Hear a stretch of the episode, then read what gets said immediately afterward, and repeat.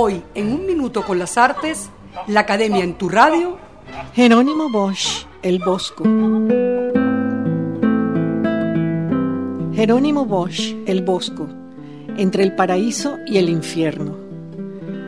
En Flandes, región europea conformada por Bélgica, Países Bajos y Luxemburgo, el arte tuvo durante el Renacimiento un desarrollo muy particular. No hubo influencia del estilo renacentista italiano. Por el contrario, artistas flamencos como Jerónimo Bosch, mejor conocido con el apodo de El Bosco, y Peter Bruegel el Viejo, apelaron a las tradiciones medievales y a la herencia pictórica de artistas que los antecedieron, como por ejemplo Jan van Eyck, entre otros. Detengámonos en El Bosco. Su obra no se atiene a clasificación alguna. Su pintura representa el mundo imaginario de la Edad Media, llena de simbolismos y descripciones de un mundo onírico que oscila entre lo paradisíaco y lo descarnado, tal como es la naturaleza humana.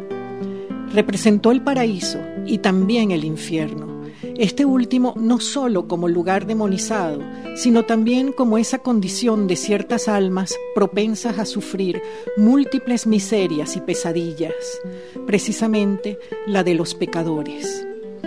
El Jardín de las Delicias es una de sus obras maestras, tal vez la más conocida. Veamos qué sucede en ella. Es un tríptico que puede abrirse y cerrarse. Cuando está cerrado, vemos la representación de la creación del mundo, un planeta transparente que contiene todos los elementos naturales, pero sin animales ni personas.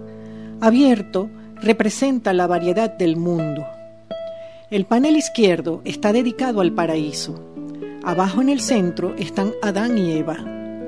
En el medio, una fuente.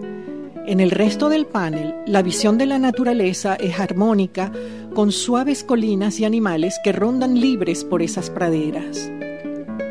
El panel central es el que da el nombre a la pieza, el Jardín de las Delicias.